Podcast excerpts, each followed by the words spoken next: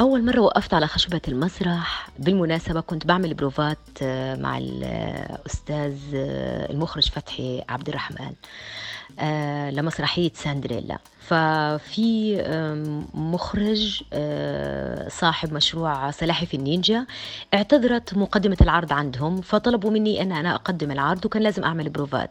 فأنا وقتها قلت لهم لا بدون بروفات ولا شيء. قالوا لي okay أسمع. إجيت بدي أطلع على خشبة المسرح من بين الجمهور بتيجي الكشافات في عيني طبعا وقعت على خشبة المسرح. إنما آه، يعني لم يخني ذكائي في تلك اللحظة وقلبت الموضوع لمزح ولكن هذه التجربة علمتني قبل أن أقف على خشبة المسرح يجب أن أكون على قدر من هاي المسؤولية. الخشبة ليست مجرد وقوف عليها الخشبة تهيئة وتحضير فأخذت عهد على نفسي أن لا أقع ثانية من على, من على أي خشبة من خشبات مسارح. سواء كانت في بلدي أو في الدول العربية أو في العالم. وهذا الدرس علمني أن أحضر درسي جيدا قبل أن أقف على خشبة المسرح. ولما وقفت على الخشبة آه، لأول مرة آه، كنت بلعب. ودق قلبي ثلاث دقات وما كنتش عارفة شو هدول الدقات. بعدين ترجمت هدول الدقات اللي هم نبضي مع نبض الخشبة مع نبض الشخصية بيلتحموا. فأنا يمكن أول حدا آه، سمى هذا الموضوع اللي هم ثلاث دقات. ثلاث دقات الخشبة ثلاث دقات قلبي ونبض الخشبة والشخصية اللي بلعبها. أسمى مصطفى ممثلة بتحب المسرح. إلها الكثير من التجارب بمجال الإخراج للأطفال وللكبار بالإضافة للعمل في التمثيل التلفزيوني. قررت إنه آه، أكون آه، امرأة آه، في المسرح حرة. آه، لدي فكري الخاص لدي مشروعي الخاص. أمتلك مقومات آه، الممثلة في حرية التعبير آه، في الثقافة في المهنية في الاحتراف. أن أكون صادقة أن يكون جسدي وسيلة للتعبير وليس للإغراء. ما أمتلكه كممثلة على خشبة المسرح أو في الحياة هو قلبي وفكري وجسدي. أهلا فيكم في بودكاست قصة قصيرة. مهنة التمثيل مش من المهن المحببة في المجتمع. كيف لو كان اللي بده يحترفها أنثى؟ شو التحديات اللي بتمر فيها؟ وشو الضريبة اللي بتدفعها إذا قررت تكون ممثلة؟ كل هالتفاصيل رح نتعرف عليها مع الفنانة أسماء مصطفى. أنا ما كنت بحلم أكون ممثلة. أنا كنت بحلم أكون مضيفة طيران أو آه، لاعبة جمباز آه، لأنه آه، بابا سجلني في مدرسة ليبيا جمباز لمدة 12 سنة. فكنت سباحة جمباز وكنت بحب أكون مضيفة طيران بس لما احترفت التمثيل صرت بحلم أكون ممثلة وممثلة محترفة وممثلة بتحمل فكر ووعي. وممثلة بروح الهاوية. هيك حلمي صار بعد ما احترفت التمثيل آه لأول آه مرة كاحتراف وعمري آه 18 سنة. بس آه اشتغلت وأنا في, آه، في المدرسة طول الوقت في النشاط الفني. مع إنه ما كان حلم التمثيل حلمها بس لقت حالها في المكان والحلم صحي جواها.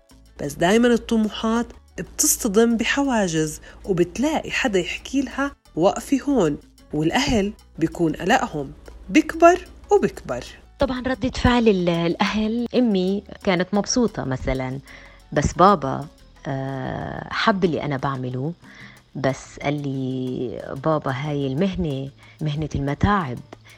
وانت بنت آه هذه مهنة لازم آه تاخذ منك وراح تاخذ منك. حتسرقك من آه من بيتك وإذا بدك تعملي عيلة الظروف المادية وإحنا في مجتمع عربي والأردن بالذات آه، كان بحب إنه أنا آه، أأمن مستقبلي بعيدا عن آه، اتجاه الفن ورفض إني أنا أدرس آه، تمثيل. آه، بالمناسبة سجلني آه، كمبيوتر في كلية المجتمع العربي وأنا غيرت تخصصي بعد سنة وهو ما بيعرف وقلت له جملة في يوم من الأيام راح تلاقي إعلان عن مسرحية إلي في جريدة الرأي أو الدستور وتقرأ الخبر وبتمنى أنك تيجي تحضر العرض.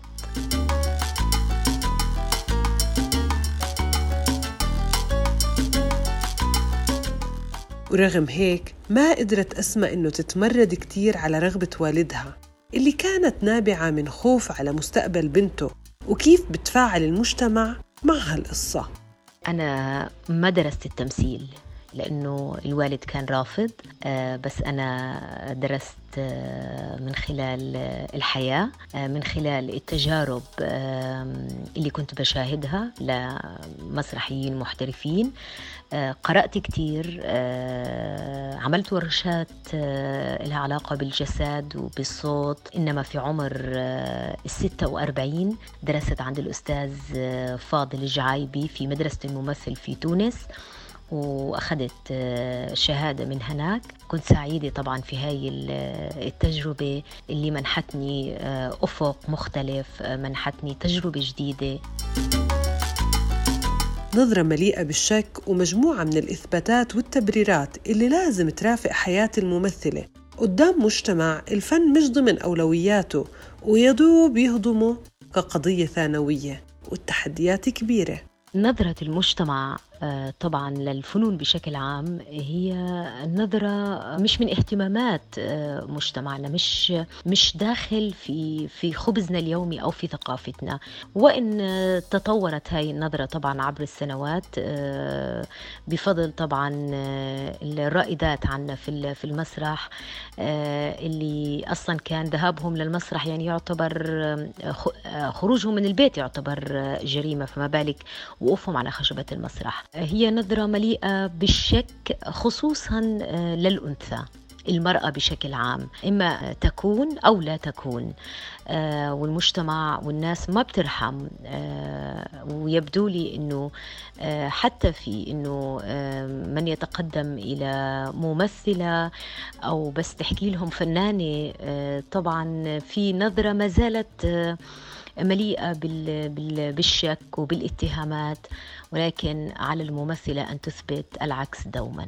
التحديات آه، يعني بجوز اللي بتمر فيها أي امرأة في في مجتمع ما زالت بتحكمه العادات والتقاليد والأعراف والسلطة الذكورية.